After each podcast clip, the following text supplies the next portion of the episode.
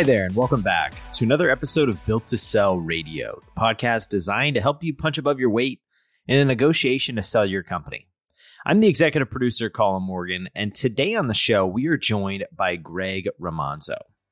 Now, while we often feature tech company founders on this podcast, most small businesses aren't tech startups. They're intermediaries, marking up products for resale. Growing such businesses can be difficult as they usually offer generic services. Take shipping, the epitome of commoditized service. Yet, Greg Romanzo's achievement stands out for many reasons. He and his partners scaled a freight forwarding business to 200 employees in 17 years, breaking free from the typical intermediary constraints. And as you're about to hear, the key to their success was mastering the art of building a sales team.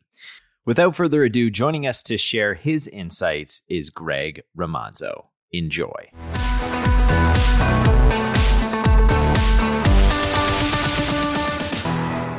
Greg Romanzo, welcome to Built Sell Radio. Ah, thanks.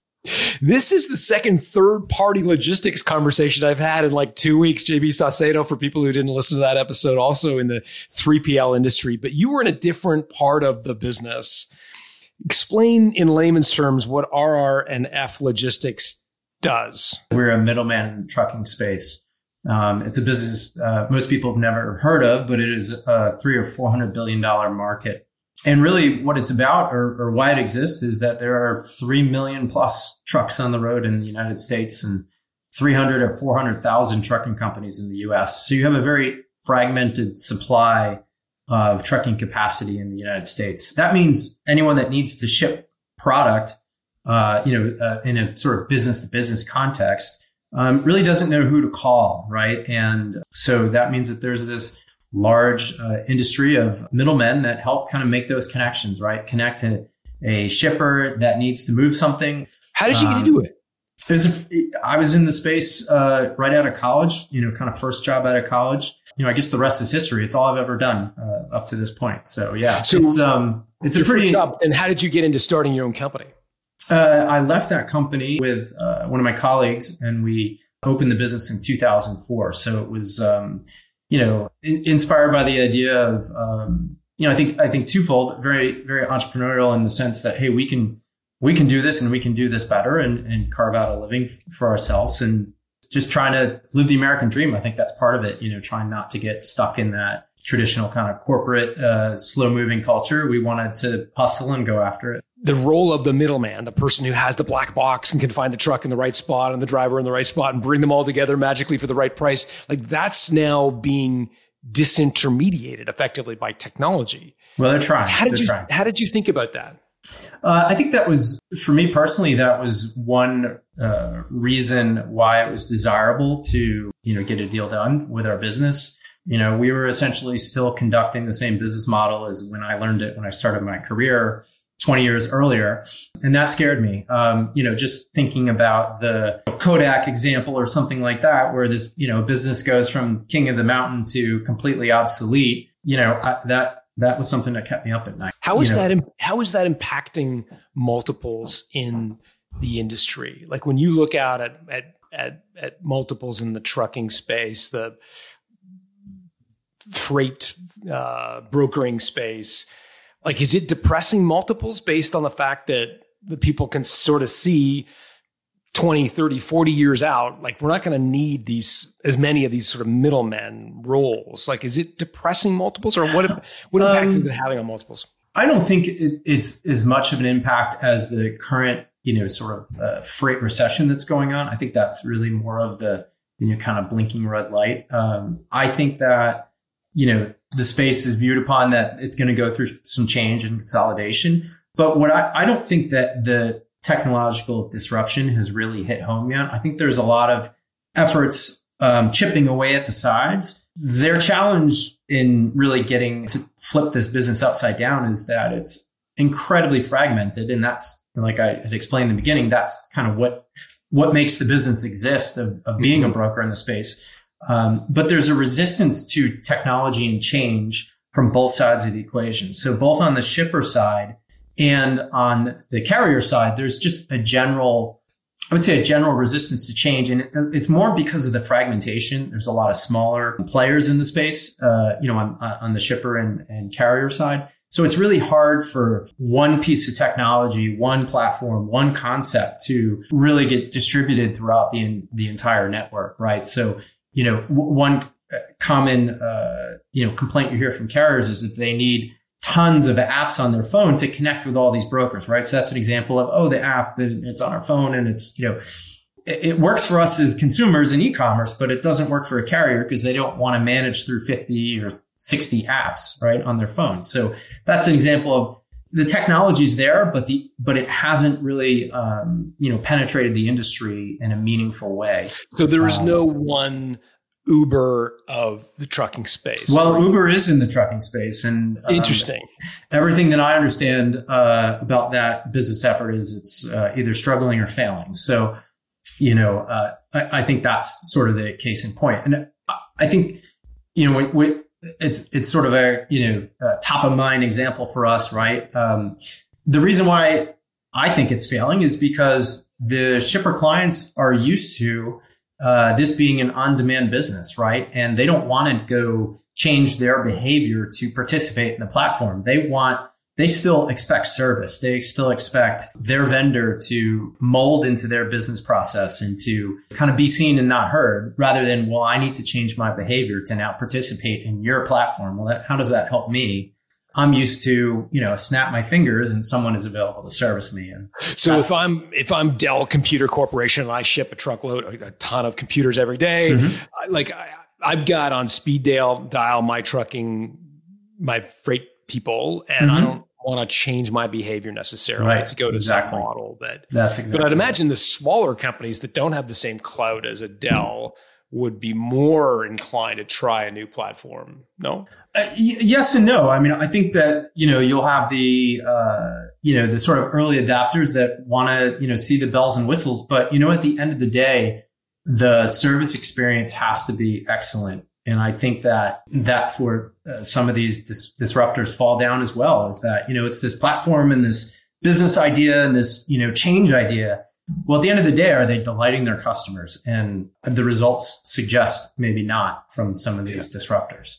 Yeah. Whereas the yeah. legacy providers, you know, can point to, hey, I have this 10 year relationship. I have this 20 year relationship, whatever it might be. The client and I are in love, right? And that's proofs in the pudding there. Yeah, yeah. Um, how's a freight brokering business valued? Is it a multiple of EBITDA or revenue, or like how do, how do you what what is the mechanism by which you value a freight brokering company? Uh, from everything that I've uh, seen in the marketplace and, and personal experience, yeah, it's it's a multiple on EBITDA, but I think that there are other significant factors in terms of fit, um, customer spread, what what type of business, right? So you can broker a lot of different types of shipments right? There's um, shipments that are, you know, if, if you think about, um, you know, walking through a Walmart, right? So there's, um, you know, boxes of food. There's, you know, packages of fresh food, right? That need to be temperature controlled. There are big fixtures that maybe need to go on a flatbed truck. Um, you know, there's rush deliveries and all, more of the story is all different, you know, types and sizes of shipments. So depending on, you know, what the broker specializes in and what the acquirer is looking for, you know, I think, uh, you know, impact that. So you can see, or my experience, I've seen different, you know, examples based on, hey, we're looking for this one niche and it works really well for us versus we're one giant platform and we're trying to merge with another giant platform, right? Got it. So there's some freight forwarders you go like we we have refrigerated. You know, we're we're like the refrigeration guys, right? So if mm-hmm. you need to like set something cold, we're your guys. There's probably others like chemicals and things that are hazardous, right? They need to be you know dealt with differently. So what would the multiple range be again from what you've seen in the industry like from like low to high? High being we'll get into what maybe what would make a, a freight forward freight brokering business kind of sure. more highly valued than a lower one. But give me just the, give me the range. What, what sure, you, what I, I, would say the, the, lowest range that you would see for a very small and simplistic freight brokerage would maybe be three to five times EBITDA, and then you know some of the larger transactions that have happened in the space, yeah, approach 10, 11. And those wow. would be sort of at the frothy peaks, uh, you know, of um, timing, but and it varies in there again based on those niches, size, track record, that sort of stuff. Got it. Yeah. So let's walk you through um, what you guys did to sort of uh, make your business as attractive as possible. Um, maybe walk through how you were thinking about the business.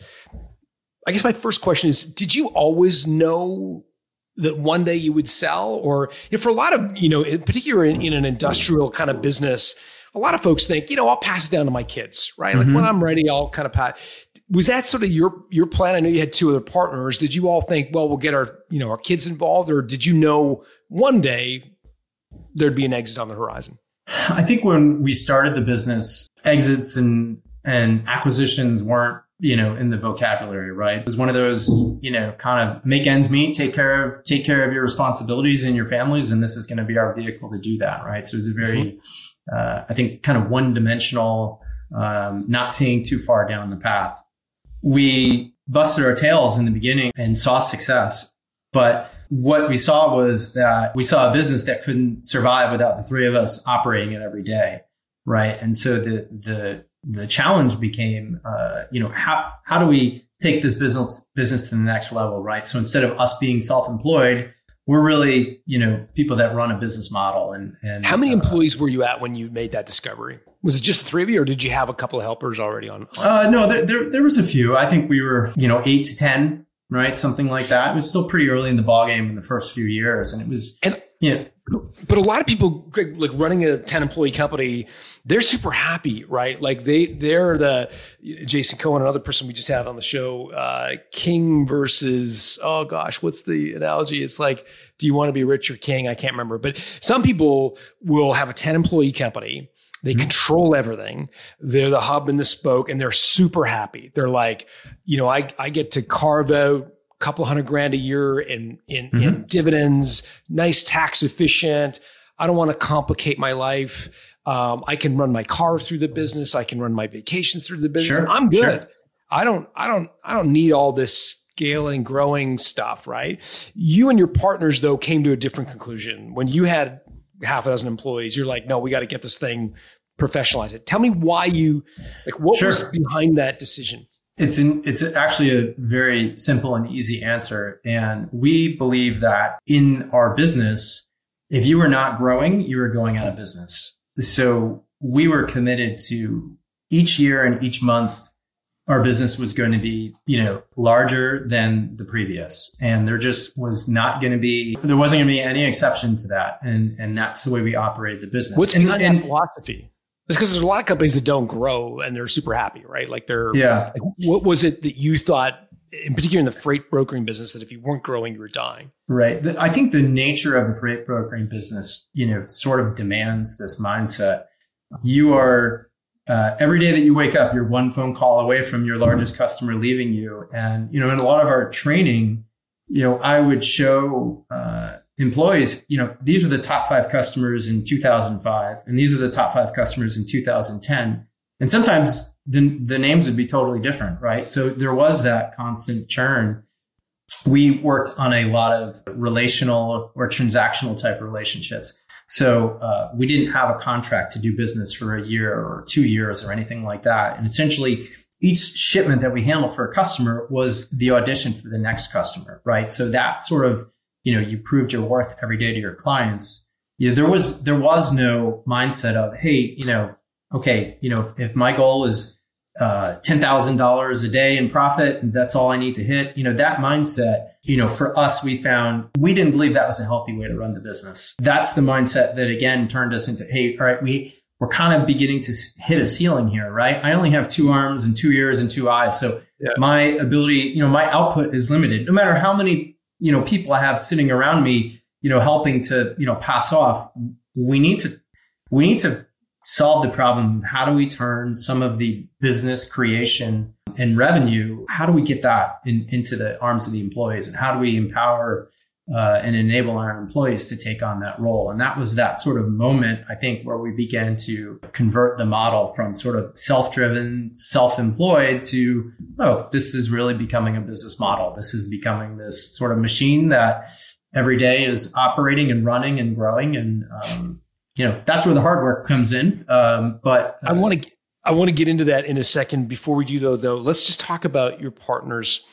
Uh, I just did an interview uh, recently with a, a, a, guy who had two partners, and each of the partners had very different views on the role of the company in order to fund the lifestyle. So the mm-hmm. one classic story is the one partner thought, I want a new truck. Why does he need a new truck? Well, because now I own a company and I would like to run a fancy truck through my company. And the other two were like, no, no, we're growing a business here. We can't take all that cash. And he's like, no, but I want to. Mm-hmm. So there was this sort of discrepancy around the role of the company as sort of a personal piggy bank for the founders versus mm-hmm. we're going to run this thing like it's a publicly traded company.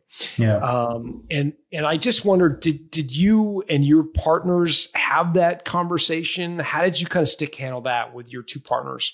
That's a good question. I think that generally speaking, we we saw eye to eye on um, the um, you know the, the, business being a vehicle to create wealth for us and to put us into a better place um, you know, in a day to day sort of, you know, sh- should we take more retained earnings or should we reinvest? Right. That's something that you have to talk through. And, you know, and that's, uh, that's just one of those examples of, you know, how a partnership has to work together and, and, uh, you know, compromise and push and pull to, to, um, continue. Um, Were you all forward. at similar stages in your life? Like, uh, you know, I find that if the partnerships are at very different stages, so like one's 30, the other's 55, mm-hmm. one wants to grow and has no, like less needs for cash. The 55 year old's more conservative, doesn't necessarily mm-hmm. want to take the risk. Like, where were you all like in life stage? Two of us were fairly close in age, and then um, one was um, about 15 years older. So, and how did um, that 15 year old old gap impact your decision making? Well, frankly, he works outworked us both. So I think the exception to the point you're trying to drive home, he was he he uh, he was the exception to that is what I should say. And you know, so we really were on the same page in terms of hey, this foot on the gas pedal mindset. This is something special. Um, you know, and we're all in this together. I was lucky to have two of the most you know, talented and motivated partners, you know, to run a business with, right? So uh, I guess from my perspective, it was easy because I had two great partners. Um, never would have happened without them and never would have been able to do it um, individually. And I think if each of us looked in the mirror, we would agree with that. So, you know, the partnership was more powerful than the individual. And I think there was a lot of, you know, that sort of like blood brother type buy-in, you know, into, into running this business together. And um, I think, if you don't have that solid partnership, it's it's it's hard to you know it's hard to run a successful business. I, I think I would you, I think people see through it if if it's not a strong partnership. Yeah, it's kind of very obvious pretty quickly. I, I think, especially for your employees. Mm-hmm. I'd be curious to know when it came to this time in your journey where you're just two or three employees beyond the the, the founders mm-hmm. um, and and you're coming to this conclusion we need to kind of professionalize this. We need to replace ourselves as the ringleaders here. Were you all in alignment around that decision? I, we were because we were um, that you know that was also the moment where you know, the, the business was starting to show, you know, sort of fruits of the labor to date. And it just whets your appetite for more of that. Right. So when you combine that with this mindset of we have to keep growing the business because we know that's how this business needs to be run. Mm-hmm. Right. And you whet your appetite with financial success of it. It's, it's, it's pretty easy to kind of put the two uh, together and say, okay, here we go. Let's do this. We're going to keep growing this. Um, you know, how'd you guys split up the equity? With 30, 33 and a third. yeah. So everybody was sort of even yeah.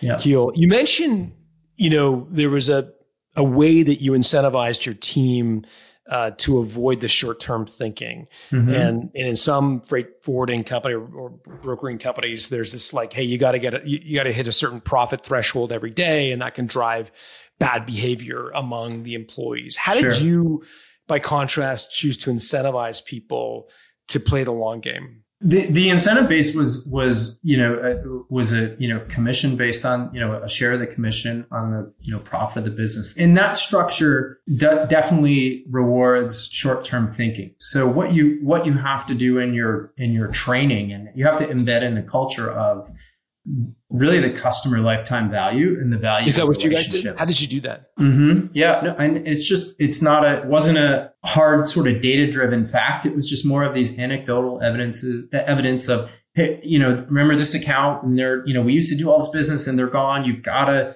you know you've got to take care of your customers. You've you've got to grow these relationships.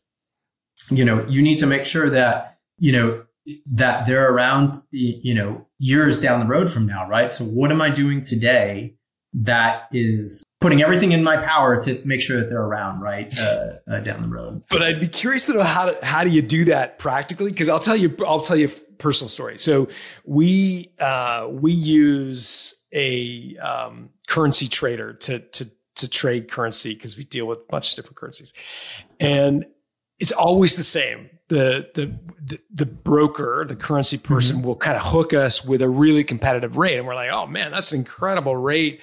Um, let's use these guys for currency trading, and and so they kind of do a couple trades. And again we'd, we'd verify that they're you know like really competitive. And, and sure enough they'd be really competitive. And then we'd fall asleep for a year. Mm-hmm. use the same broker again and again and again. And little did we know the margin was getting fatter and fatter sure. and fatter over time as we got lazy and just complacent. And then all of a sudden we'd we'd get a rate and be like that's not competitive. And we'd go back and realize oh my god he's been totally screwing us for like a year because he got us on the cheap rate and then he just kind of took our loyalty at like the sure. advantage. So like brokers, I mean, they're coin operated, right? Like they mm-hmm. are going to go for the profit. So it's one thing for you to say, look at the long term value, but you must have had some system in place that enabled you to capture, like police these right. guys from so so the the, the customer. The classic example of your question is the trucking market is a supply and demand market, and so there is no, you know, we're not certain what we're going to um, hire a carrier for on a certain shipment. But in advance, we are giving the customer a price on that shipment.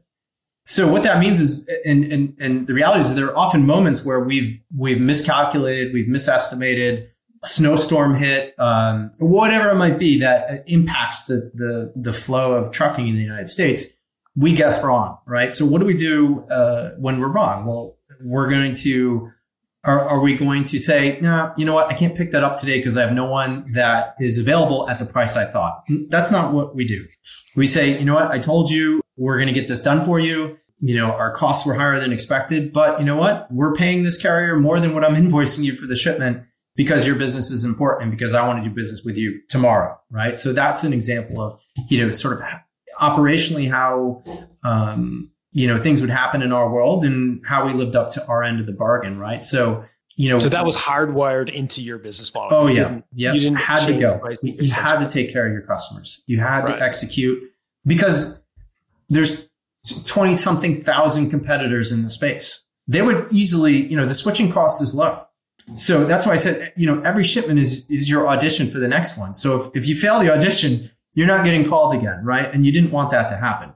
And as it, and and and I've learned the cost of finding a new uh, customer, you know, is multiple times, um, you know, the revenue of one, right? So you can't you can't throw these relationships away over, you know, one you know snowy day in January, right? You've got to get the business done. You've got to take care of the customer, and and How and and that's what uh, that's what we learned, and that's what was successful. And we had sticky relationships, and they stayed with us because they knew that we would take care of them, and and they knew that our competitors weren't doing that, right? And they would test and they'd come back.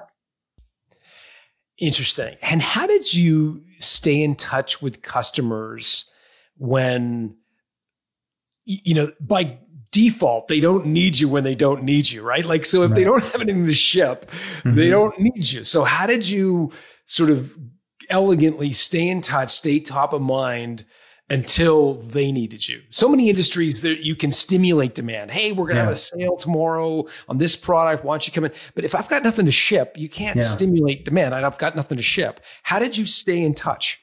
Yeah, and I found too that when the more that you poke them, you know, the more they felt like they were being sold, and that didn't that didn't um, you know that didn't end in a good way.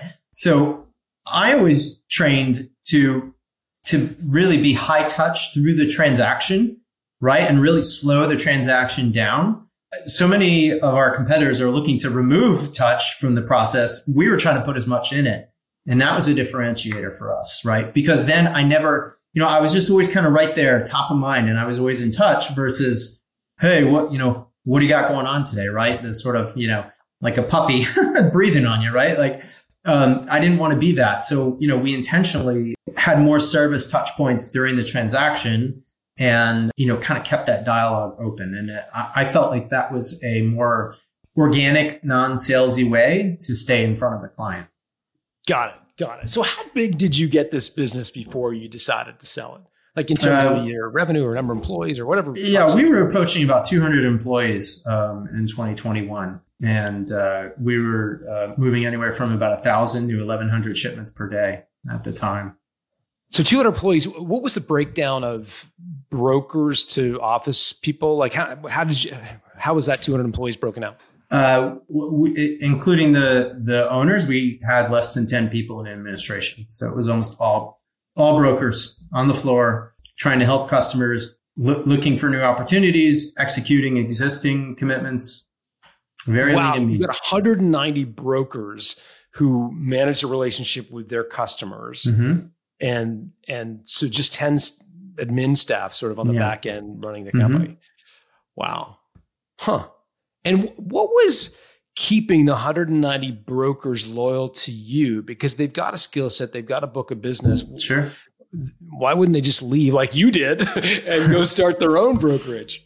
I took the lessons that I learned leaving that large company to say, well, you know, why did I leave? What made me look? Because I didn't want an employee like myself, you know, having those same thoughts, right? So I was certain that they would struggle to find a, a competing, uh, you know, compensation package and sort of W two than what they were getting with us, right? Maybe, and maybe you could beat it by a couple bucks, but you weren't going to beat the uh, environment of success, the support um, for you know the business that you were running, um, and we also gave a lot of latitude to get business done, and and uh, especially our more senior people. I mean, they're professionals in the space. So you, you don't need my approval to make a decision to take care of that relationship, right? That's the other piece. Hey, I want to, you know, go see him. I want to get on a plane and go out there and, and check in with him. Or I want to, you know, we, we have this problem. I need to, you know, I need to rectify it. Why would I put a budget on making a client happy, right? Um, if, if, if said client has been with us for years and you can see that revenue stream, you know, out in the future. Why, why would I jeopardize that over uh, a fraction of that revenue today on a, on a cost today? Right. So, you know, Did you make getting back to that earlier conversation. Yeah. Did you make them sign non-competes? Uh, yes, they did have non-competes. Yeah. Mm-hmm. Yeah. yeah. So they've got non-competes, so they can't go directly in. Although in some states, uh, you know, I think I think it's hard to get those non competes to hold yeah. up. Yeah. So, what would your turnover be of brokers in a typical year? Like, if you had 190 starting the year, how many mm-hmm. would, would, would typically stay with you by the end of the year? I tried to look at this challenge and listen, I, I, I, my experience, every business, right, deals with turnover and it's one of those, uh, you know, thorn in your side. And, and, uh, I looked at our sort of tenure track, right? So anyone with greater than say one or two years experience in our business, our turnover in that segment was near zero. And, and because we spent so much time, um, so much energy around building a, a model in a, in a company they could work in where they could be successful and they felt empowered. And I, I wasn't so concerned that they were going to leave. And I don't mean that in an arrogant way. I mean, I, I think we built a good system for them to, you know, accomplish their goals and to grow. But there is significant turnover in the freight brokerage space. And that's that, you know, sort of try it out, try it on phase sure. for someone entering the business. Frankly, it's a quirky business and it's not a great fit for everyone's skill set, right? So I was at peace with that. And, you know, we certainly um, did our best to, to find the right matches and to, you know, look for characteristics that have been successful for previous, you know, hires. And there is going to be turnover in the business, but I found it's really right in that sort of startup um, spot. Two two follow on questions. The, the, the ones who made tenure, like the the, the kind of tenured professor, mm-hmm. tenured broker who who was loyal and and you know, two plus years experience. Mm-hmm. Um, what did you do to retain them beyond what you already shared? You know, make giving them latitude to kind of make their own decisions, honor their commitments. I mean, did you have uh, stock options or stay bonuses or incentives that sort of tied them to the business? Uh, you know, we had a you know 401k platform and and and the matching and the like. Uh, I felt like that was table stakes to run a business where you know you had people coming to work. Um, what I really tried to you know cement um, you know, in in the the sort of message about you know working in our company was your profit sharing is is is at your desk every day, right? That um, you, you, know, right on uh, in the front door, you're getting a share of the profits, right? Hmm. And um, so I really tried to try to reinforce that message, and then especially in the hiring um, conversation, specifically point and say, hey, you see that person across the way, you know, they were in this same interview room four years ago here's been their path. Here's how they've been successful. Here's what they've done. And here's what that success means. So when you can, you know, show that tangible example of success and, and how people can thrive. And there aren't a lot of businesses that someone can go work for or, or someone can interview with and, and get that exact model of how to do it. And there's someone doing it and they were in your shoes and, you know, here's the path. And um, that was very, that turned out to be very successful for us. And what's the secret to getting people from the less than two year tenure up to the to the more established? Like, how did you train them, motivate them? I think a lot of people listening to this struggle with salespeople who uh, there's just a lot of turnover mm-hmm. in their kind of young of sales team.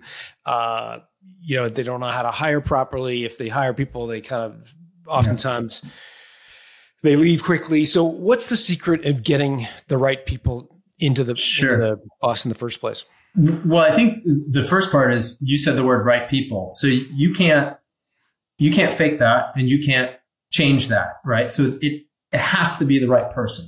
How did right? you it, figure that out in your company? Like was there a question that you loved to ask which was kind of a bit unusual that allowed you to identify the right person?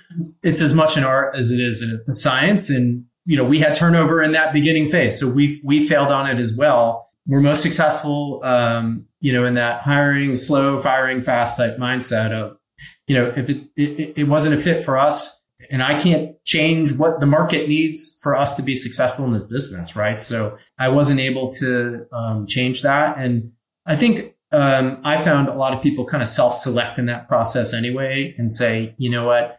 Um, I'm uncomfortable here. I'm gonna I'm gonna look elsewhere. I'm gonna look for other opportunities. So it's both it's both of us not feeling it, and you know it it kind of um, you know resolves on its own.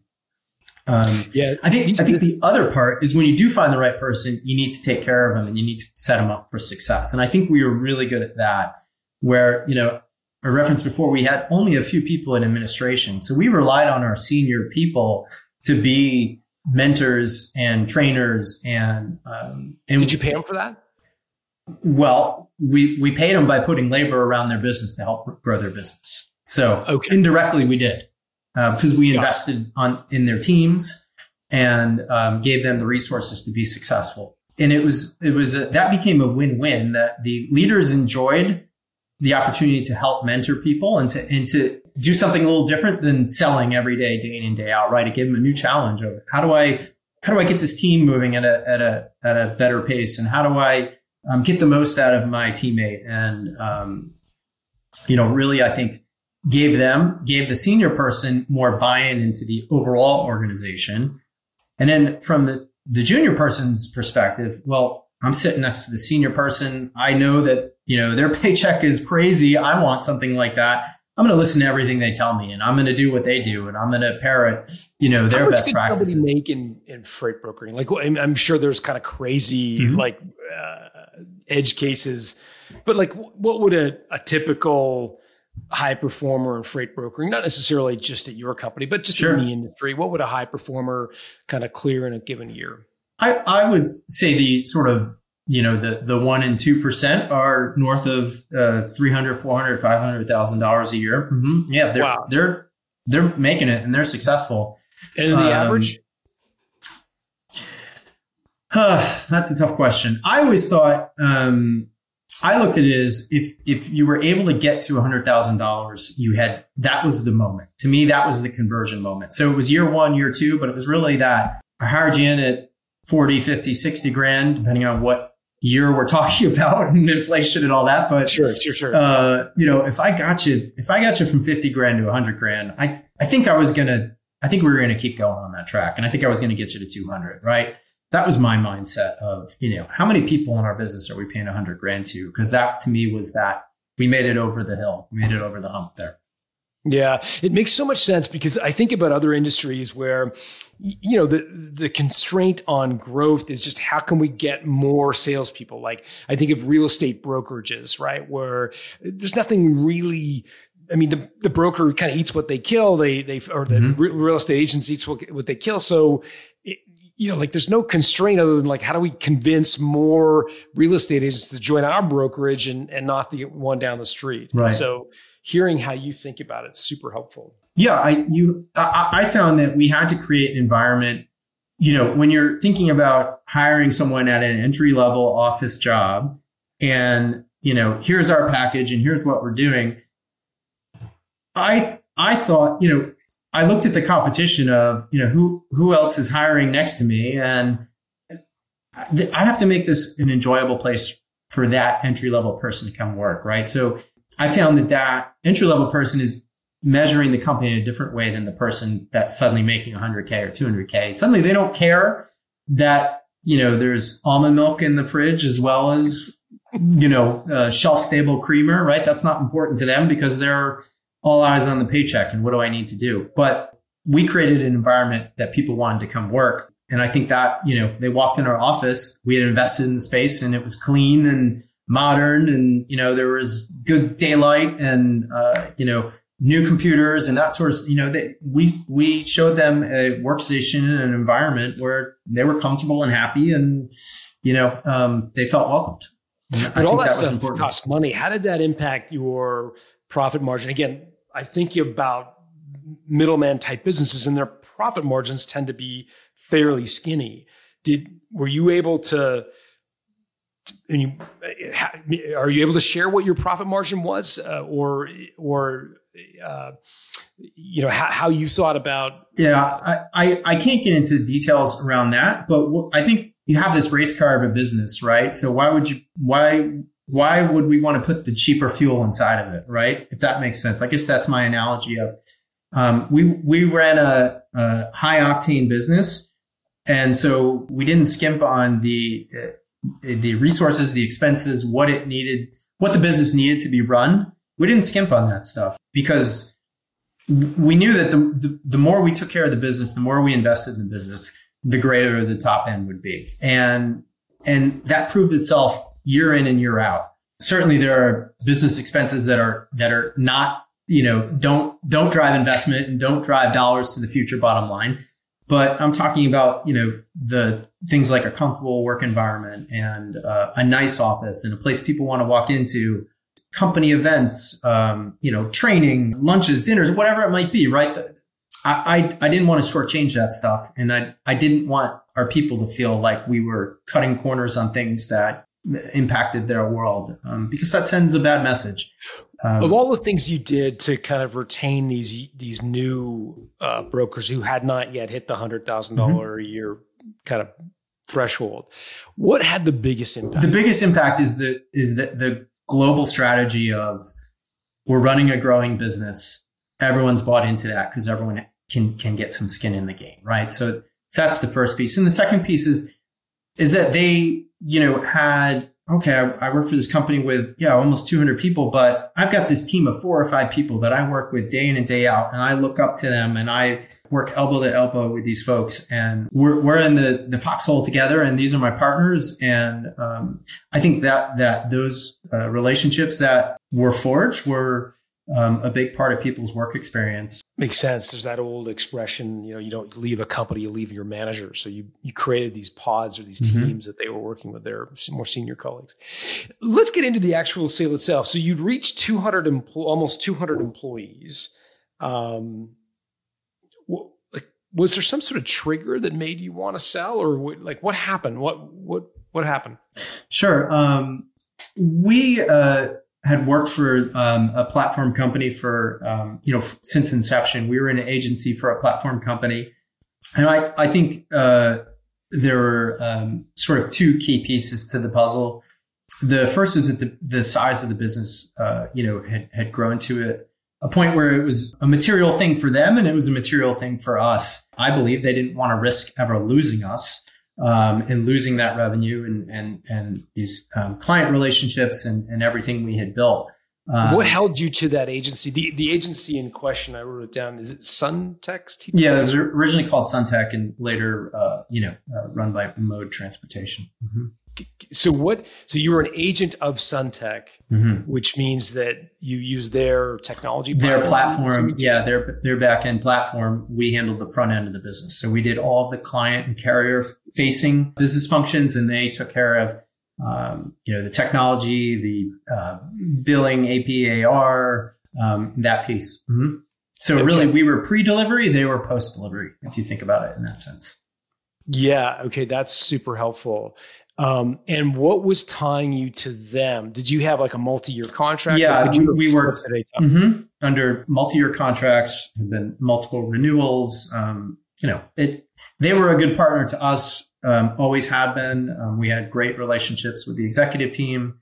W- wasn't broke and didn't need to be fixed. So yeah. we're happy being there. So that makes sense. So so you you've grown to almost 200 employees, which is material for Sunteck. That's mm-hmm. like, oh, okay, these guys are a big agent of ours, like bigger than most on our network, mm-hmm. our platform. Equally, you were a big company. You and your partners felt like, oh man, we we're we're now like a real thing. right. Right. It sounds like you're like a like you both came to that. Yeah, we're all grown up. Um, yeah. I, I think what became important for me to answer your question is that I watched a lot of people go from walking in the front door on the first day to establishing careers. I watch people get married, have families, buy houses. And it suddenly dawns on you that the business is bigger than you. And I, you know, hate for it to be that sort of, um, you know, sort of self-centered of a thought. But at some point it's like, oh, no, there's a lot of, a lot of people rely on this business and this is really important. It isn't just about, you know, my future, my well-being. It, you know, there's a lot of people who rely on this and this is bigger than us and something real and um, we have a responsibility, you know, for their best interest. They're a stakeholder in this business, and that um, became important for us, I think, in the process. And it was important for us as you know a business of three partners to find an outcome that took care of all the stakeholders of this significant size business at this point. So the way we got it done checked all those boxes. And so that was, that made it an easy path to go down for us because we knew it was the uh, sort of lowest risk scenario for succession in the business. So you're, let me see if I can pressure test something here and make mm-hmm. sure I've got it right. So, so you and your two partners, you start this business. You're like, we can do this better than than than my old company. You start off in the early days. It's a wealth creation thing, right? Like on one hand, you got a paycheck. On the other hand, no, we're going to create the high octane business and we're going to get wealthy. Like this is part, like mm-hmm. part of the the kind of motivation. And if I'm hearing you correctly, at some point, you're like, like I feel pretty good. I'm going to get well taken care of here personally, but you started the, the, realization that this is bigger than just your own personal sure. wealth uh, creation event. This was like something you you were. Am I getting it right? Basically, yeah. And I, I think it's you know that idea kind of came to be before we ever thought about selling the business. I opened a business thinking, wow, I'm going to, this is going to make me rich, right? I mean, this is, I'm going to do it myself. And this is my path to, to, you know, financial success. Well, you know, for every incremental dollar, you receive less happiness, right? And, and at some point you're like, well, there's, there's got to be more to it than this, right? And what, again, day one, make myself rich, you know, down the road, you realize, oh, wait, no, I'm, I'm seeing people come into this business. I'm seeing their lives change that's bigger than me making an extra couple bucks a month, right? That, that is fulfilling me in a way I didn't expect to be fulfilled. And frankly, is more meaningful than the extra couple bucks in my pocket. That, that was, um, something that I will keep close to my heart long after, you know, decades from now, um, God willing. Um, that'll be what I feel was the most successful part of our business albeit not the intended, original intended um, goal of the business. Um, uh, for me personally, because, became most important. Greg, is that because along the way you were able to carve off some some dividends, some profits, kind of get the first couple of rows on Maslow's hierarchy of needs taken sure. care of for you personally? Like, were you like able to carve out some money? Or are you literally rolling all your retained earnings back in the business every year and you haven't taken anything more than your base salary out for 17 years? You're like, uh, at some point, I'd like to get paid here. yeah, no, I would say that we, I'm not uh, saying that we were, you know, um, living like monks, but, you know, we were very aggressive in reinvesting in the business. It, it, it, to a point where there definitely were moments where some of our salespeople would were taking home more in a month than the owners were, and you've got to be okay with that. You've got to play the long game. Uh, that, that's what I've learned is is that's the best way to run the business. How did that how did that how did that play out with your spouse? Did your spouse kind of go, uh, Greg? Why are they making more than us? No, I, I, I don't think that was what reverberated for her. I think it was she saw the life changing events for people. She saw, oh, we came, you know, the Christmas party this year, and you know, last year it had ten people. This year it had twenty five. You know, we need to have a bigger room at the restaurant this year, right? Or suddenly there isn't a, you know. I mean, we started flying people all to one spot, and you know, suddenly we needed, um, you know, air travel to all get together. So she looked at it through a different lens and um, albeit maybe a healthier one at moments than the one I did. You know, for us as well, I think she saw, you know, this is taking care of our family and our life. And I, I was the biggest example of that. I got, you know, I was a young single guy when the business started. And when I left, I had three kids and was married and, um, you know, a homeowner and all that sort of stuff. So I, I live the example myself as well. Got it. So let's go back to the decision. So you're all, almost a couple hundred employees. Sunteck, you're a big agent of Sunteck, so they're kind of taking notice and saying, "Okay, it's a big company." Was there some other sort of thing that happened with your partners that made you collectively say, "Yeah, I'd be ready to sell"? Like, I'd be, I'd love to go beyond the qualitative. Like, it, we realized it was a, it was a real company. Right. Like, what did Sunteck come to you? Did they did did you all have like a partners retreat where you're like we came to the conclusion? Was it some was there some sort of straw that broke the camel's back?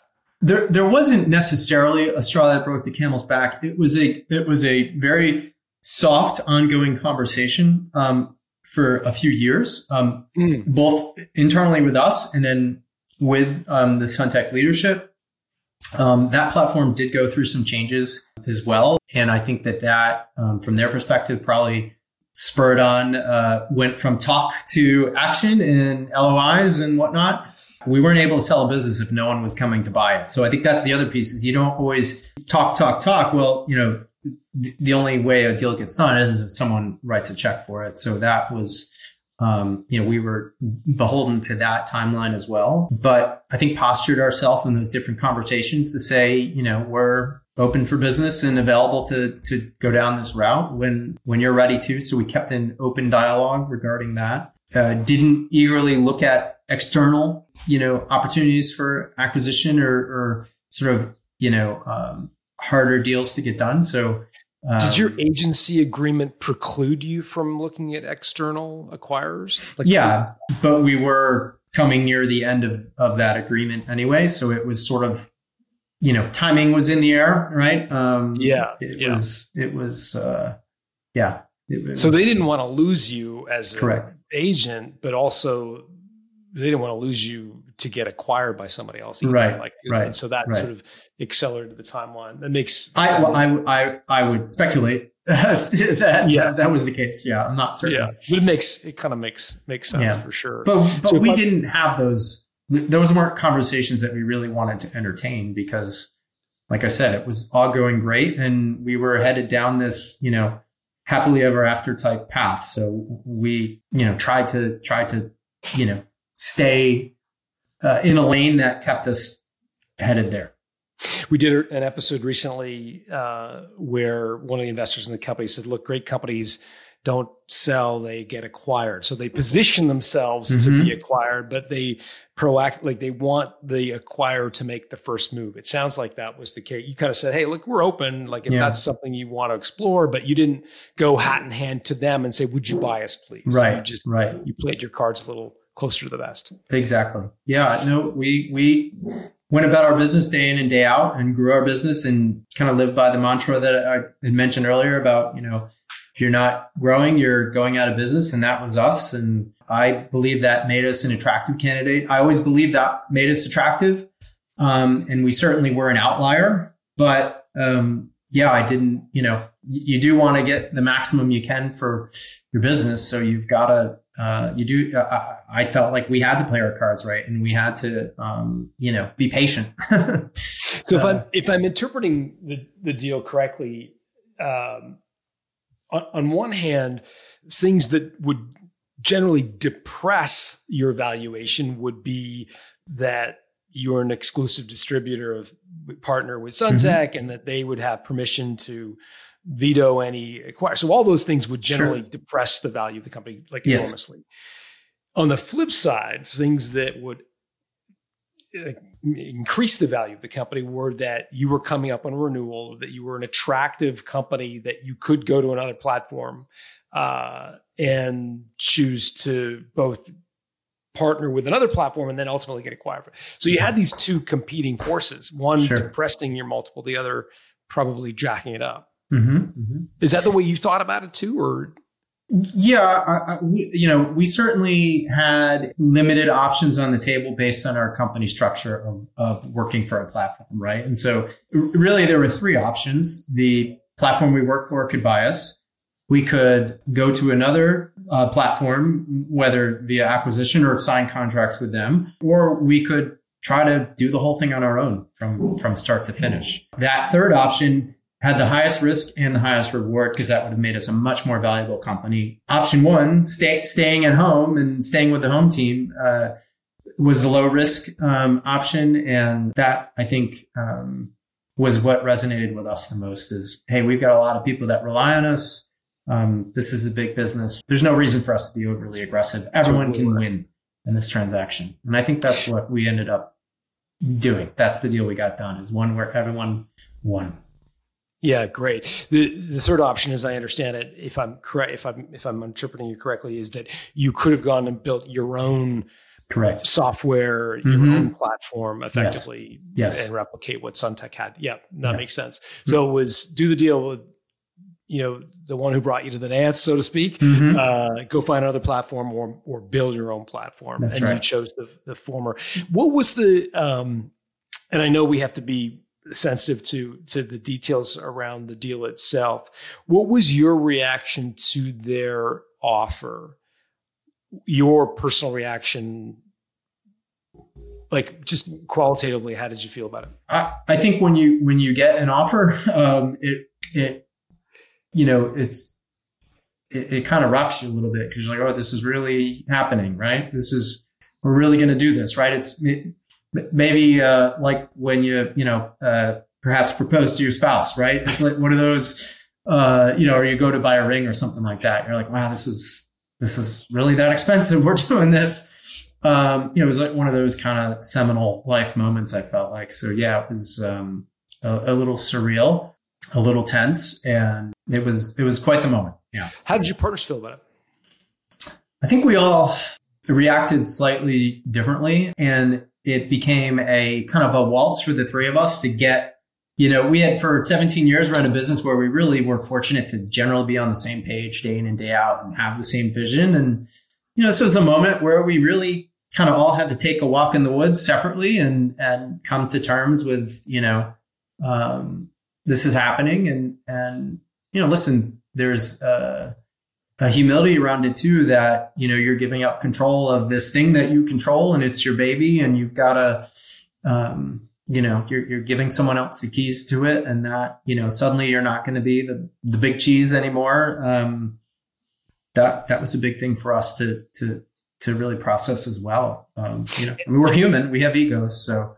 Yeah no for sure as we all do. So how did your partners kind of come down? Like usually when I've talked to people about partnership acquisitions, it's natural for kind of one partner to see, is this the best deal? Maybe we should go shop it. Mhm. Another might be like, hey, you know, bird in the hand's worth two in the bush. Let's take the Yep. deal. I'm ready to retire. you know, like was there a little bit of that sort of like, is this really, or were you all like immediately, no, this is this is a great. we deal. were the, the gamut of, of those of those you know thoughts. Um, Mhm. maybe much like the real estate market right? There's this sort of irrational pricing of your own house or you know so I i found that we did the same thing with our business and um, you know we had to um, you know kind of stomach the fact that it wasn't as high as we had hoped. But we also had to look at reality and say the value of the business is the price that someone's willing to pay for it, not not the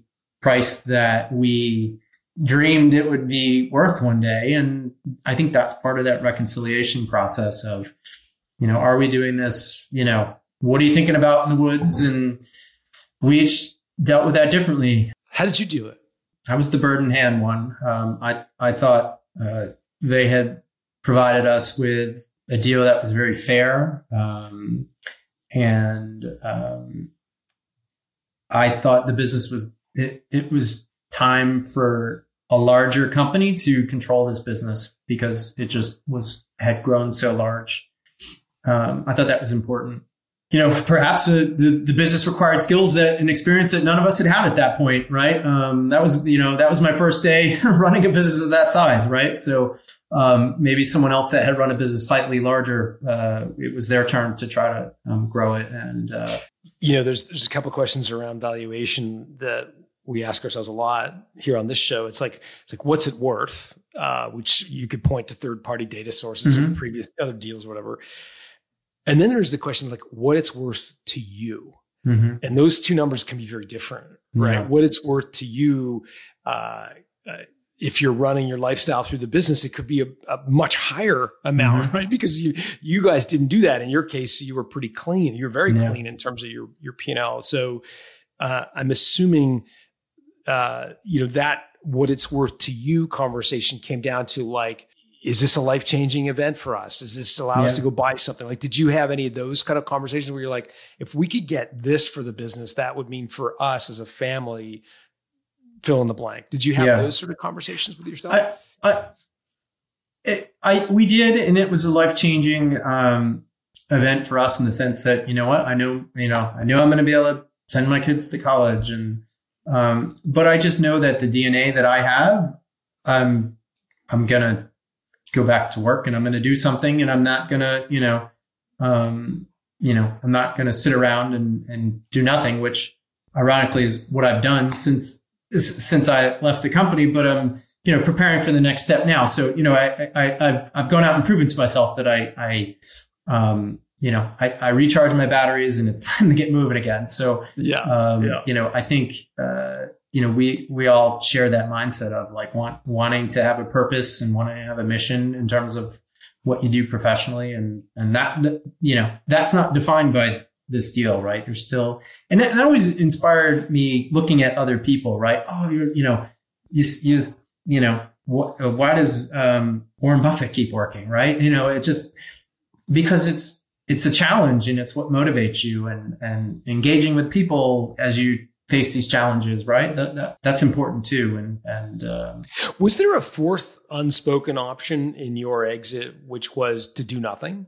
Meaning just uh, uh, there was kind of kick the can, yeah, Yeah. yeah, that was an option as well. I didn't like that option. I felt like our success had already been an outlier.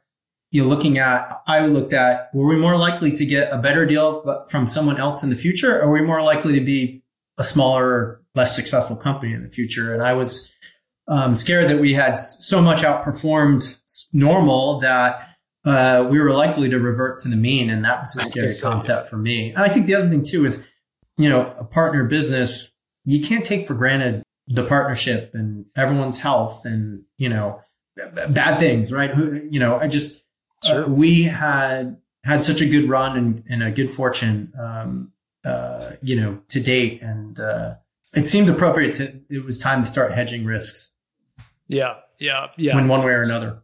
With three partners, you triple the risk of some bad thing happening to any one mm-hmm. of you.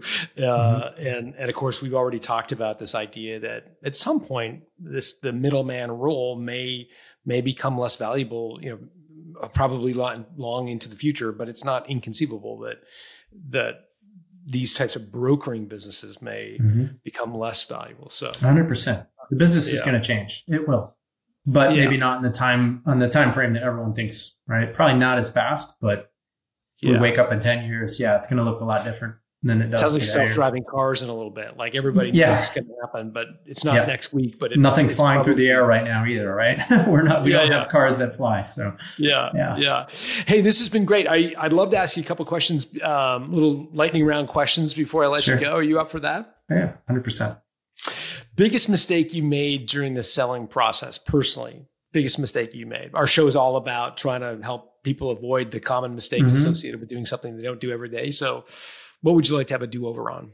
Uh, I would have liked to have. Um, we we spent a lot of time and energy uh, preparing our business to sell from a strategy point of view of how we ran the business and all that. We've talked a lot about that. Mm-hmm. Um, I wish we had done a better job of kind of having the financial piece of it in order so that we, um, n- you know, we knew our numbers and our, you know, kind of clean and cold inside and out.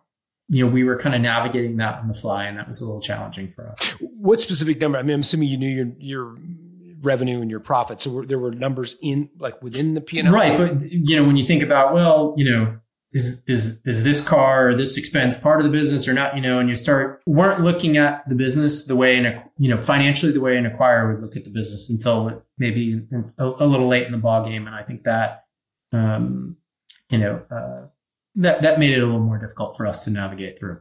Yeah great great uh, great advice. I've heard selling a business is like this emotional roller coaster. I personally would would would concur. What was the low point on the roller coaster for you emotionally during the process? Well, uh, the the hardest thing to do was to walk out on my last day. So I uh, left. You know, after we kind of fulfilled all of our obligations, I left at the end of 2022, and walking out of the office in tears. That was that was pretty hard. This is a company you started. Yeah. Yeah like giving birth to a company, 200 employees, and it's not it's not an insignificant size company. Yeah. What about the emotional high associated with selling your company? How would you describe that? What was the moment? Um, I think I think the high is when you, you know, the moment where you kind of get that, you know, sort of handshake that this is going to get done, and you're, you know, really starting to do the kind of final pieces of diligence. What stage uh, was that for you? Because it wasn't the, the LOI would the letter of intent would mm-hmm. be the first step, but then there was diligence. At, at, what point did you have that elation, that that sense of euphoria, where you're like, no, no, this is actually going to happen? I think once we were really, I mean, you know, once you're going through the the, the contract of sale, uh, you know, the agreement, the, the actual written agreement, that you realize that you know uh, that you've you've done you've done the the hard blocking and tackling in terms of getting to an agreed upon number and you know i felt confident that we had run you know uh, an above board business and done things the right way. So um uh, you know we didn't they didn't find any skeletons. There weren't any skeletons to find. Um and that you know i didn't have a sleepless night on that part of it you know. So so it made that moment one of we're almost there, you know, push over push over the uh, finish line rather than uh, you know uh, maybe incredible deliberations between attorneys uh, yeah. trying to uh, you know hedge or protect interests. So we, we yeah. did it was it was a pretty fast moving um, you know process because I, I believe because we ran a clean business and and approached a um, you know, a, a sale with a amicable partner. Yeah, I want to make sure my listeners took full note of that. The letter of intent, which you'll sign early in the process, is you know a couple pages, fairly superficial. The definitive share purchase agreement that Greg is referring to is, you know, it's a 40, 50 page document. It looks totally different. And once you get that, uh, you know, there's been a lot of work that's been put into that most likely. Yeah. And so that, that is a validating point. So that's, That's super helpful. And I, last question: What trophy did you buy yourself to commemorate the win? What physical? Was there a, a car, a house, a guitar? I noticed the Gibson poster behind you. I guess what we what we done is we took a uh, with the kids. We went to Italy for three weeks uh, this past summer. So oh, finally, once I was didn't have a vacation calendar to tend to, and um, nice. Uh, Where'd you go? What part of Italy? Uh, we did uh, a week in a, um, a town south of Naples called Agropoli, and then we did Florence and Rome. Um, oh, and it was uh, really neat. Um, did some Airbnbs and uh, ate a lot of pasta. Came back ten pounds heavier, so uh, it was great. Yeah, sort of a you know a, a, bucket list trip that would you know wouldn't have been able to have done um, you know in regular times. So took advantage of that. Congratulations on! I'm sure Thank the kids will remember that for years to come. I uh, I really appreciate you doing this, Greg. Thank you. And there you have it for today's episode between John and Greg. If you enjoyed today's episode, then be sure to hit that subscribe button wherever you listen to your favorite shows. And if you want to watch the full video interview of today's episode, you can head over to our YouTube channel at Built to Sell Radio, where there you'll be able to watch the full video interview. For show notes, including links to everything referenced in today's episode, including some of the more technical terms used, be sure to visit Greg's episode page, which you'll be able to find over at Built to Sell com. If you know of someone who would be a great fit to be a guest right here on the show, you can nominate them by heading over to builttosell.com slash nominate. There you'll have the chance to nominate someone to be a guest right here on the show with John. Special thanks to Dennis Lavataglia for handling today's audio engineering, and thank you to our community of certified value builders who help us bring our message to you. Our advisors are experts in helping you build the value of your company. To get in touch with an advisor or learn how to become one yourself, head over to valuebuilder.com. I'm Colin Morgan, and I'll talk to you again next week.